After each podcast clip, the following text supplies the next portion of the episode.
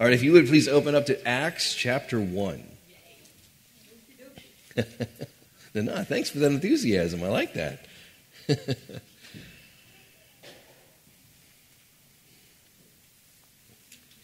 I'm excited about this study. I have never preached, I've preached sermons from Acts. I have never preached through the book of Acts. And so I am excited for how this will take place and what the Lord has in store for us. Uh, before we get into reading, and we'll take it section by section. Sam, I'm sorry I didn't tell you that because it was during worship that I decided. Um, we're going to take sec- there's three different sections that will follow our outline, and we will read through that and just uh, explore together what the Lord has. But first, why this study at this time? A study of the book of Acts is a fun one at any time. It's just great and glorious. Uh, but at this time in the life of our, our church family, it comes after, remember, our study of Nehemiah. Uh, really, let's go back a little more to Revelation. We went through Revelation where we looked at Jesus wins, he's coming back, but today we're living on mission for him. Uh, our study of Nehemiah was about healthy spirituality, being God's people in God's place, experiencing God's presence. We want to have him, and this is a, a continual uh, desire for us as God's people. We want to experience His presence, but in a way that heals the deepest parts of who we are. And God, in His wisdom, uh, in His compassion and care for us as the great healer and physician, He will bring situations to our lives that expose uh, a wound that maybe we're, we're ignoring, thinking that it's done with, but it hasn't, it hasn't had the proper healing that God wants for it. Uh, that's what Nehemiah was a study in. And we followed that up with the series Going On to Maturity, where we looked at the virtues of the faith. What's it look like to be God's people, but particularly recognizing that He's already given us all things pertaining to life and godliness. It's in us. We need to mature to become more of what Christ is in us.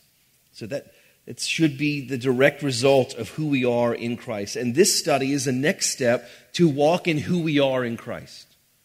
God has given us the identity in Christ, and Jesus promised the Spirit to come because he's still on mission. Jesus is still continuing his ministry. We are filled with the Spirit for the mission of spreading the message of God's kingdom. So, Acts is about showing how the mission of Jesus continues through the message of resurrection life by the ministry of the Holy Spirit. You see that? I think I put that in your, your outline.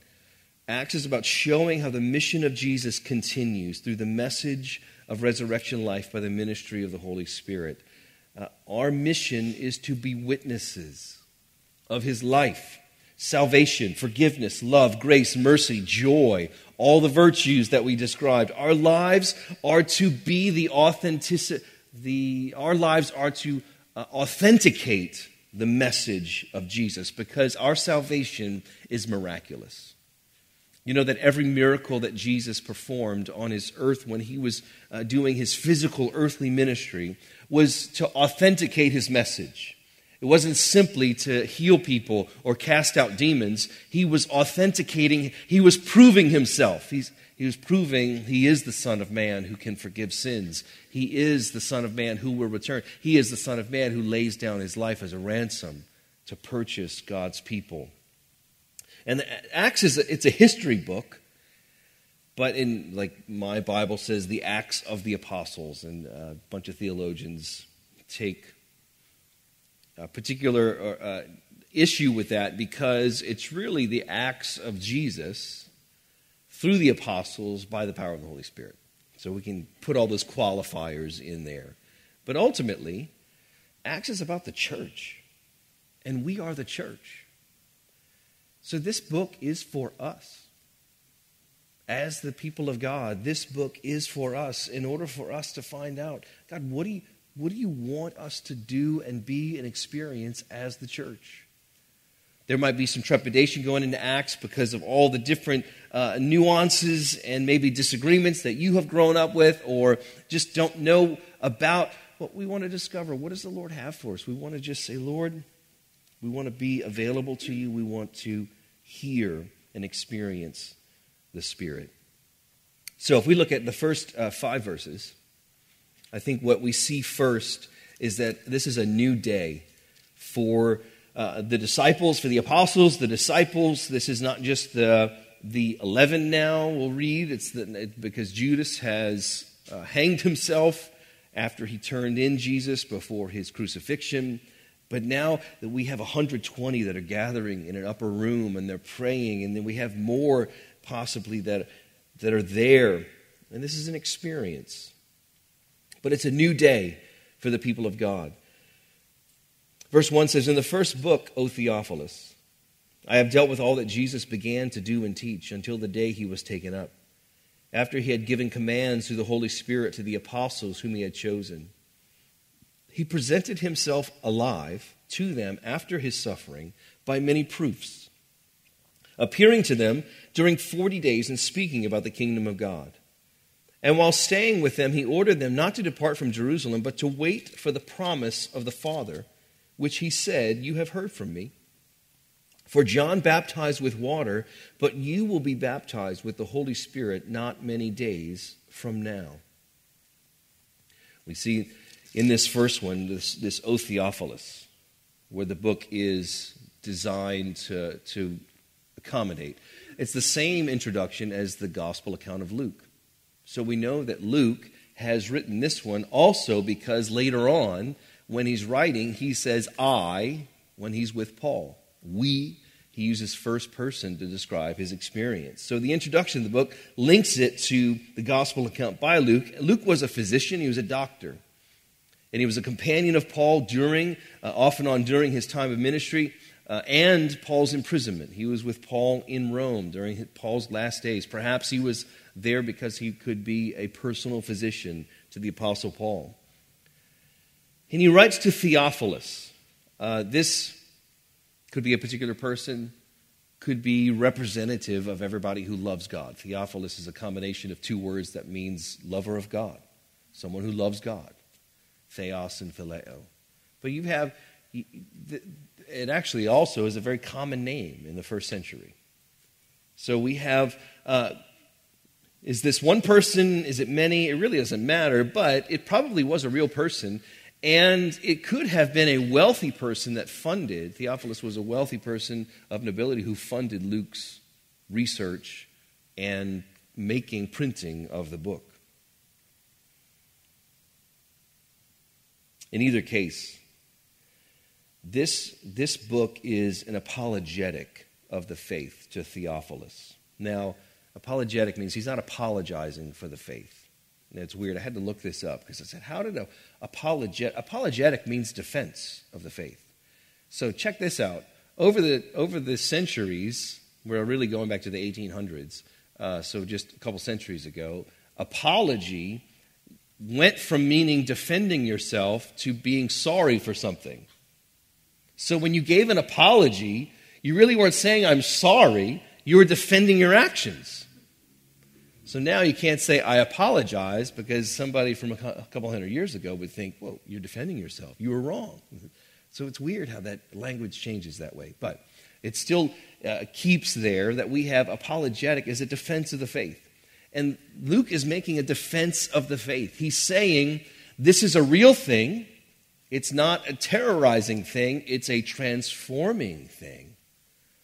But he's also letting, he's letting Theophilus know through all the defenses, he, he gives Stephen before uh, the Sanhedrin. He quotes Stephen, he gives the lengthy interaction of Stephen, and then Paul before Festus and Felix, and then anticipating going before the emperor himself to give a defense of the faith. But he's also proving that they were innocent of their charges. So interestingly, how he's, he's building this together. But this is for us to recognize the faith that we cherish, the faith that we own, it's true. And it's, it's reasonable, it's also defendable. A lot of times we might think, I just don't have the answers. Maybe I, I, need, I don't know the whole Bible, so I can't, can't answer people's questions. That's true. Sometimes I struggle with answering people's questions because their questions come out of their experience. And I might not share the experience that they're having, and they just don't know why God would do something that way. And I have to say, I don't know either. I don't know. But what God invites us into is a relationship that is a journey to see Jesus. And so we walk with him and we journey with him. But we have this glorious truth. He presented himself, verse 3, he presented himself alive to them after his suffering. He is alive. And he hung around with them for 40 days, proving to them. Remember, he comes to Thomas. Thomas says, I don't believe it until I can put my fingers in his hands. Tom, uh, Jesus, very patient with his people. Tommy, here, come on. It's me. It's me. He is teaching them again. He's ministering, and these many proofs are, are more authenticating his ministry and his message with his disciples. And he teaches them. Jesus continues to teach, and he teaches now through the presence of the Holy Spirit, whom he promised. Jesus continued teaching about the kingdom of God. Now, the kingdom of God is not the physical kingdom yet that's coming when Jesus returns and he establishes his physical kingdom on the earth and the new earth, but we have the kingdom of God now represented supernaturally. It's a supernatural kingdom headquartered in heaven called Zion, New Jerusalem, which expands its territory because every kingdom is looking to expand its territory, meaning its rule and reign. So the kingdom of God is looking to advance its rule and reign, but not over land right now. It's in the hearts of men and women and children who trust Jesus with everything. This rule and reign is advancing in the hearts of men and women through repentance and faith. That is a supernatural kingdom because there's a resurrected Savior who now reigns over all. You know what that guarantees us? He wins. We participate with him because he wants that, but we have promises that his resurrection life shows up in detailed ways in our lives. So Jesus tells them they're ready. They're hearing about the kingdom of God. They're getting ready to say, Is it now? Now's the time. You're going to do the Israel thing, right? Finally get some swords out. Jesus has to pause them, but he says this Wait. Wait for the promise of the Father in verse 4. This phrase is pregnant with anticipation. The promise was made thousands of years earlier and repeated by the prophets in the Old Testament. All of heaven is peering into, all of heaven is looking for what this, what this fulfillment would look like. So Jesus is letting them know all that's been promised in the Old Testament, promised first to Abraham with his many descendants, but then talked about by the prophets like all right there's going to be a sacrifice that'll deal with every, every sin that we could ever think of and then then god's presence will be in us. Not something to visit but something to experience. All of heaven. So they're they're wondering what this looks like too. This was the promise of the spirit which jesus had taught to his disciples right before he went to the cross in john 14 15 and 16 he told them of the comforter, the helpful, the helper who would continue the work that Jesus was doing among them, but now it would happen through them. Look at John 14, verse 12. Truly, truly, I say to you, whoever believes in me will also do the works that I do, and greater works than these he will do, will he do, because I am going to the Father. Do you recognize that? Jesus did some amazing stuff, right? And he wants his disciples to do more. It's, it's expected. Oh, greater works than these will he do. How can we do any greater work, Jesus? Because you'll have the Spirit. That's why you'll be able to do it. And he calls it a baptism with the Holy Spirit in verse 5. John baptized with water, but you will be baptized with the Holy Spirit not many days from now.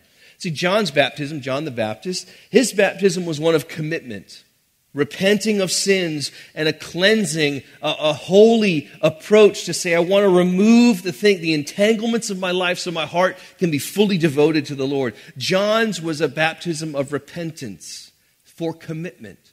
And we see, we'll see later on in Acts chapter 19 when uh, Paul goes to Ephesus and he asks them the question, have you been baptized with the Spirit? And they say, What's that? We don't know that. We just know the baptism of John.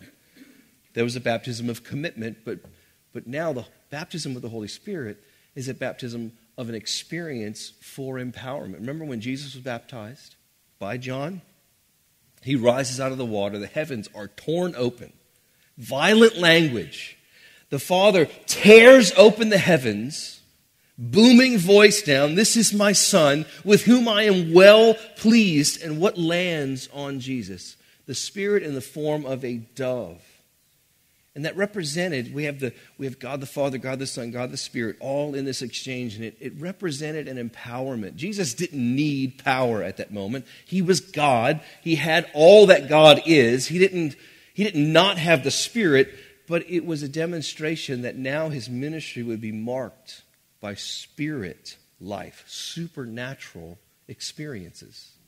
And there was an empowerment. There was this was the ordination, perhaps. This was the inauguration of Jesus' ministry as the Spirit descended on him as a dove. Now, interestingly, the Spirit descended as a dove because that was the cheapest sacrifice that was offered in the temple.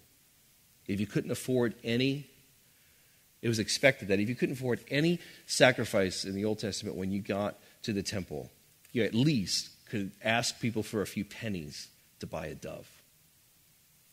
And that's what Jesus is coming saying. I'm available. I'm available for everybody.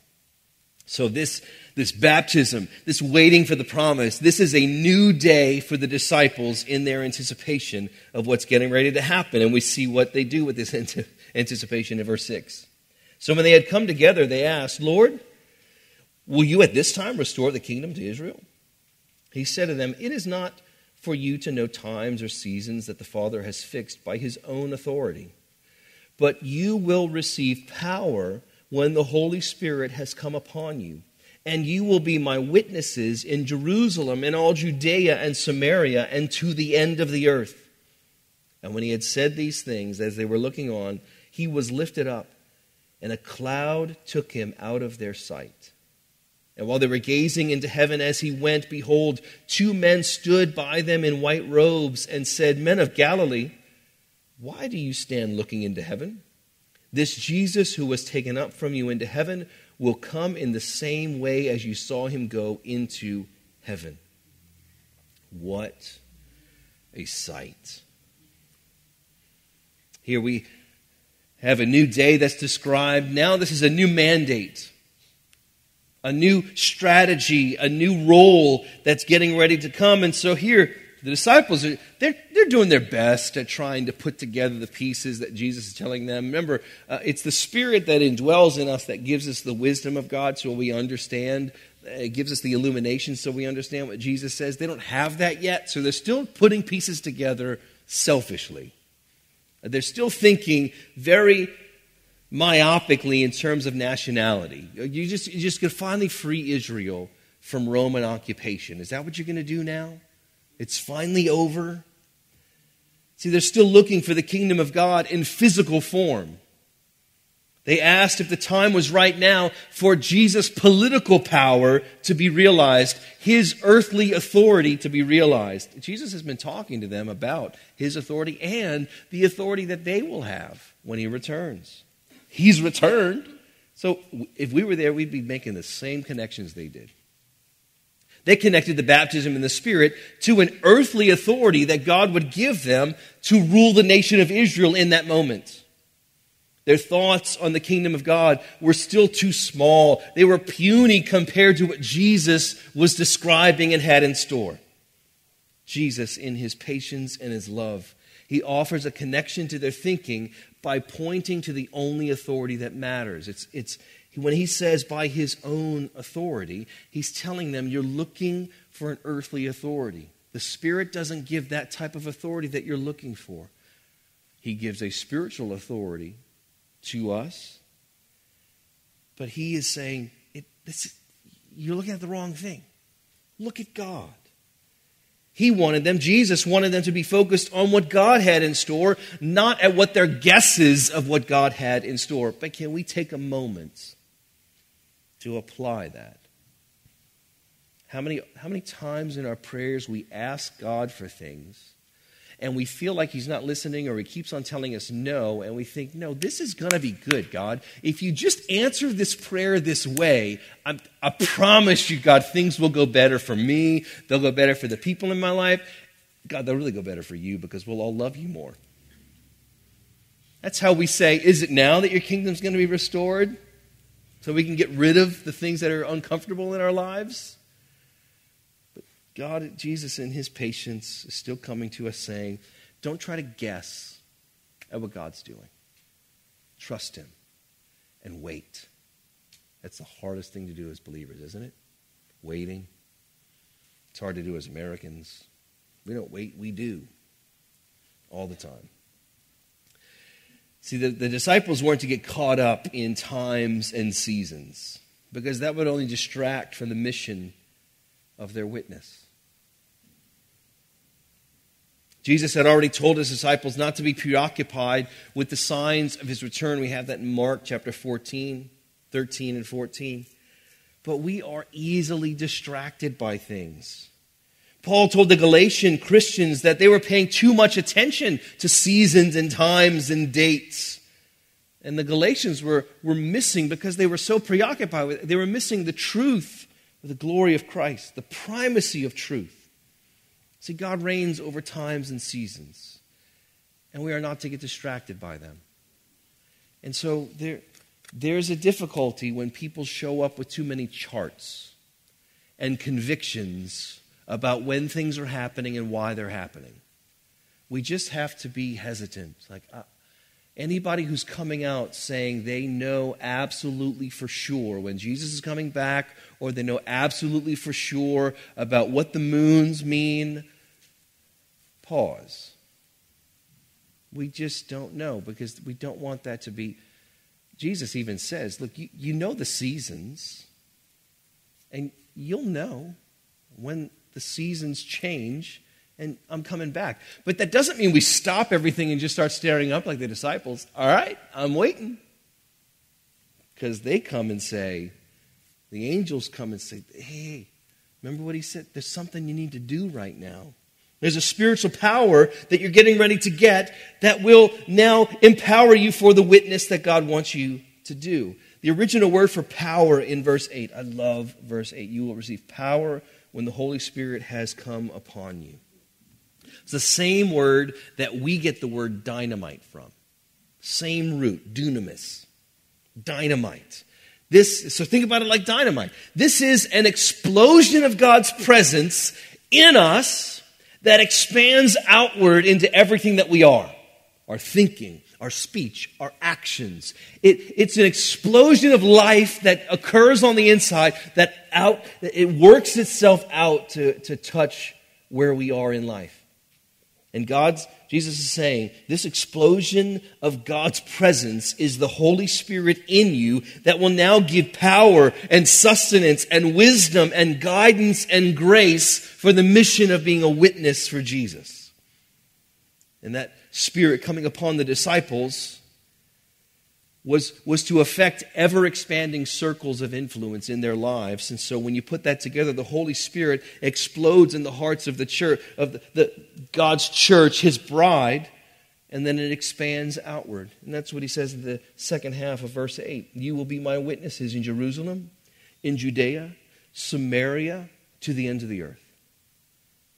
And really, if you look at that, that's an outline for this book. It's an outline for Acts. It begins in Jerusalem, and then you have Judea, then you, you have Samaria. And then all of a sudden, you have churches that are talked about in Antioch and Thessalonica and Ephesus. Those are, it's, it's going out from Jerusalem. And this word witnesses, which we take the title for this series, Jesus' mission is carried throughout the world by his redeemed, in whom he lives by the Spirit. Now, we are not eyewitnesses of Jesus' resurrection like these first disciples, like these first century disciples and apostles. But we are witnesses to Jesus' what? His transforming love, his forgiveness, his reconciliation, his mercy, his grace, his love, his joy we are witnesses to that because that is what we experience by the presence of the Spirit in us. And this is how, these are how power shows up in our lives. We are witnesses to Jesus' resurrection power. We are witnesses to that. And he says, Go be my witnesses. But don't do it in your own strength. Wait for the Spirit. He needs to be there, he needs to do, to do the empowering. And then in a miraculous event, Jesus is taken up to heaven with clouds, on clouds. I don't know if he was, was wrapped up in the clouds or sitting on the cloud. Either way, it was amazing because the disciples kept on staring up. We had done the same thing. Now, in the Old Testament, clouds were used as symbols of God's presence. So God came for his son. The Father came for his son and brought him up. And I think what, what the disciples didn't see, I wonder if it was like, uh, you know, the, the pictures of watching a space shuttle go up into space and you're just kind of amazed at the, the trail of smoke that's there. Maybe, maybe that happened.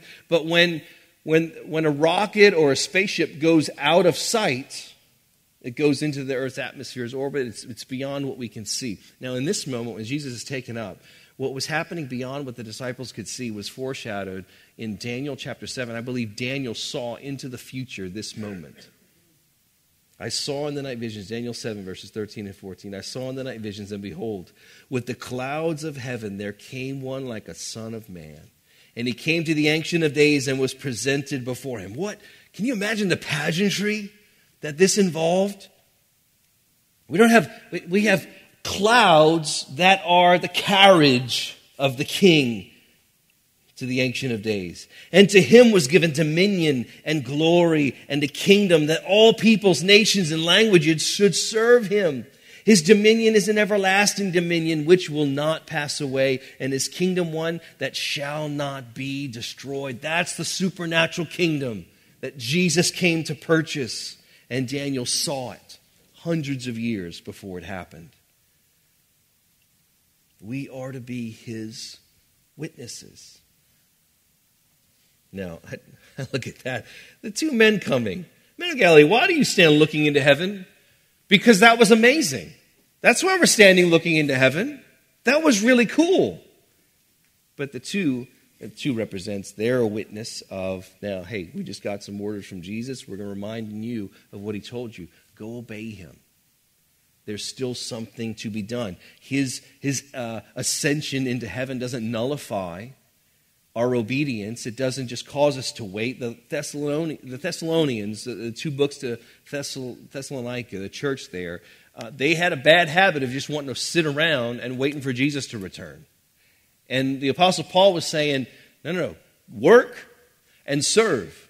Those, those are your responsibilities still as the people of God. So, yes, Jesus is returning, and we live as, as though it is imminent. It could be now. Yes, absolutely, we're looking for that.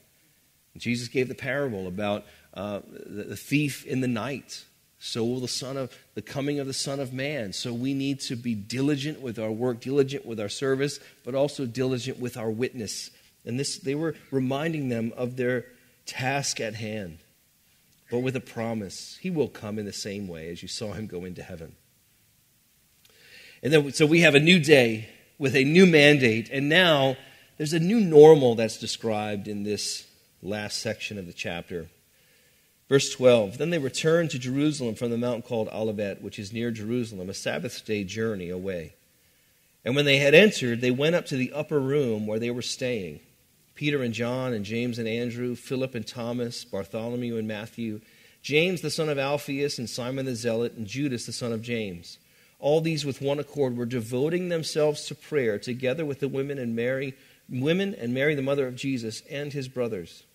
In those days Peter stood up among the brothers. The company of persons was in all about 120 and said, Brothers, the scripture had to be fulfilled, which the Holy Spirit spoke beforehand by the mouth of David concerning Judas, who became a guide to those who arrested Jesus.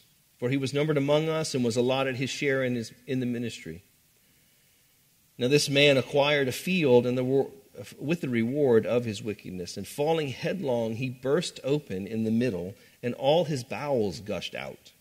And it became known to all the inhabitants of Jerusalem, so that the field was called in their own language Akeldama, that is, field of blood. For it is written in the book of Psalms, May his camp become desolate, and let there be no one to dwell in it. And let another take his office. So one of the men who have accompanied us during all the time of the Lord Jesus went. So one of the men who have accompanied us during all the time that the Lord Jesus went in and out among us, beginning from the baptism of John until the day when he was taken up from us, up from us. One of these men must become with us a witness to his resurrection. And they put forward two, Joseph called Barsabbas, who was also called Justus, and Matthias. And they prayed and said, You, Lord, who know the hearts of all, show which one of these two you have chosen to take the place in this ministry and apostleship from which Judas turned aside to go to his own place. And they cast lots for them, and the lot fell on Matthias, and he was numbered with the eleven apostles. This, the rest of this chapter can seem like uh, busy work on the apostles' part while they waited for whatever the promise of the Spirit would be like. But I think Luke is taking a moment to show a new pattern in their lives, a new normal that would be on display and is on display for the rest of the book of Acts. The first is this prayer. There is a new normal to their prayer lives. There is a new normal to corporate prayer. There's a new expectation. There's a new anticipation that would not be far off. And they now prayed with an expectation of God's response. And this type of prayer is throughout the book of Acts. In chapter 4, they pray, and the place where they're praying is shaken, and they're filled with the Spirit, and they go out and continue to speak the word of God with boldness. That's a cool prayer meeting. So they, they're, they're establishing prayer together. And as they're praying, there's also a leadership that is established.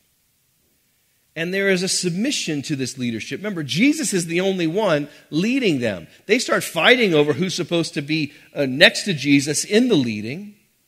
But I, I believe this was now a humble approach from Peter to offer leadership. And there's a submission that when he suggests, hey, we need to replace Judas. All right, that sounds right. The leadership was grounded in the scriptures, and we see that throughout the book of Acts. Uh, Peter knew his Bible. We see in chapter 2, he's quoting the prophets. Peter knew his Bible. He quotes from Psalm 69 and then Psalm 109. So he, he knows the different places and he understands that the Holy Spirit spoke through the, the writers of those Psalms.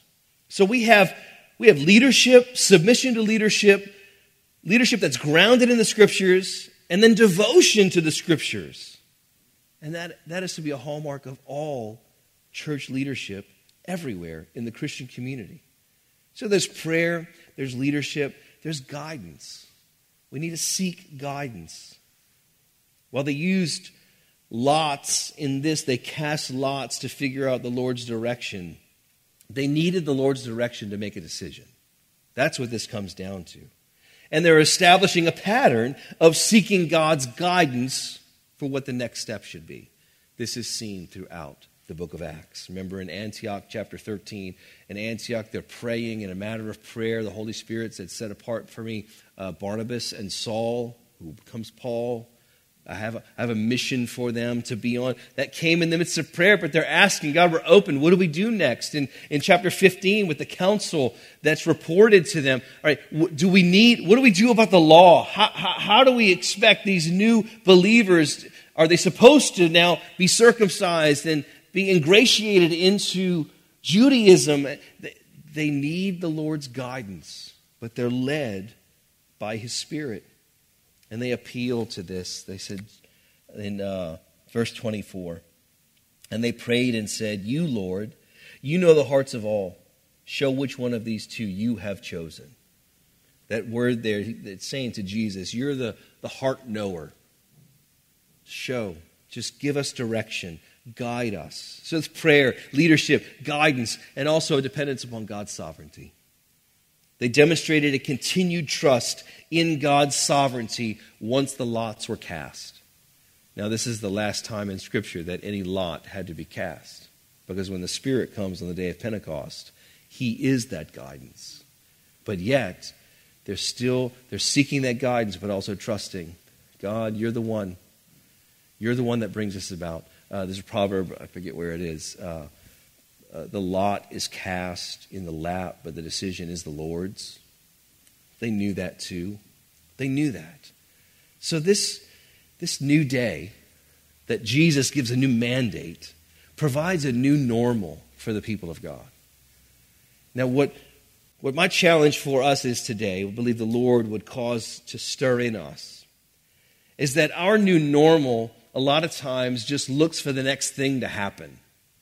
And we go, maybe we go from crisis to crisis in our lives. Maybe we just go uh, from routine to routine. And what's the next thing I need to do without recognizing, God, you, you are causing me to wait to listen to you. So I'd like to take a moment just to wait. Unhurried. Not go to lunch yet. Not do the next thing yet but just to wait and learn to wait. Next week is Pentecost Sunday. May we take this week and wait. And then say this. This is our prayer this week. And Darren and Tabitha, you come back up. I'm just going to finish with another song to help us linger, to help us be unhurried. But can we do this, church? This is our commission for the week. Wait on the Lord with the expectation that He's going to do miraculous things in your life. Amen? Because you know what I think happens, and it happens to me too often. When I get used to the routine, when I get used to normal, which is supposed to be a new normal, my expectation of my prayers gets really low. And, and I don't want to be disappointed with my prayers. And so I take the expectation bar and I lower it for God and say, God, just do what you're going to do. We trust you. When God is telling us this, cast that on me. See what lot I have for you. Cast that on me and see what I have. And I, oh, my prayer for us is that we would grow this week with an expectation and an, an anticipation of the Spirit's presence and work in our lives, that it really does make everything new. Because when, when the Spirit shows up, it redefines everything. When, when we experience who He is and we have Him by, by our salvation, I believe we have Him. In our salvation, I believe we are baptized in the Spirit in that moment. But remember, Ephesians says, continue to be filled. Let's continue to be filled.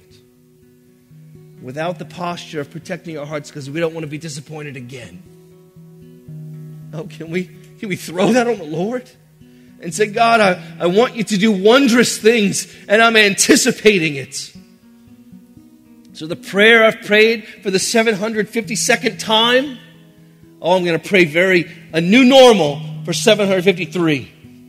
Because God needs you to show up, and I'm looking for you, and I'm anticipating it, and I'm expecting it. Because listen, He's inclined towards you, He wants to answer. But he's more, he's more interested in our understanding and experiencing his love than he has just given us something. And so we say, Lord, I want to experience your love. I want to experience the enveloping presence of the Spirit to where it, it increases and it expands outward from my life. So, Lord, would you please give us an anticipation that will blow our minds? May we be looking, waiting for the promise to show up. We have so many promises, so many promises from the scriptures that your spirit guarantees and enacts. May we see those promises. Jesus, may we see the promise that if we ask anything in your name, it will be done. May we see that promise this week in very finite ways that convince us of your presence and your love.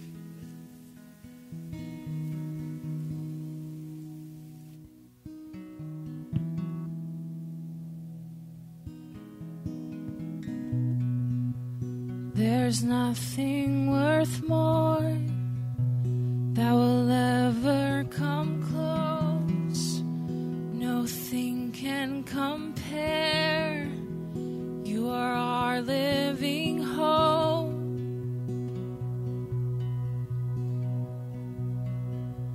Your presence, Lord. Oh, I've tasted and seen. I've tasted and seen of the sweetest of loves, where my heart becomes free and my shame is undone. Oh, your presence, Lord.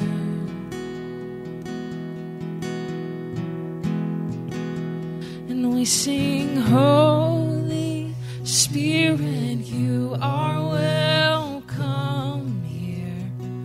Come flood this place and fill the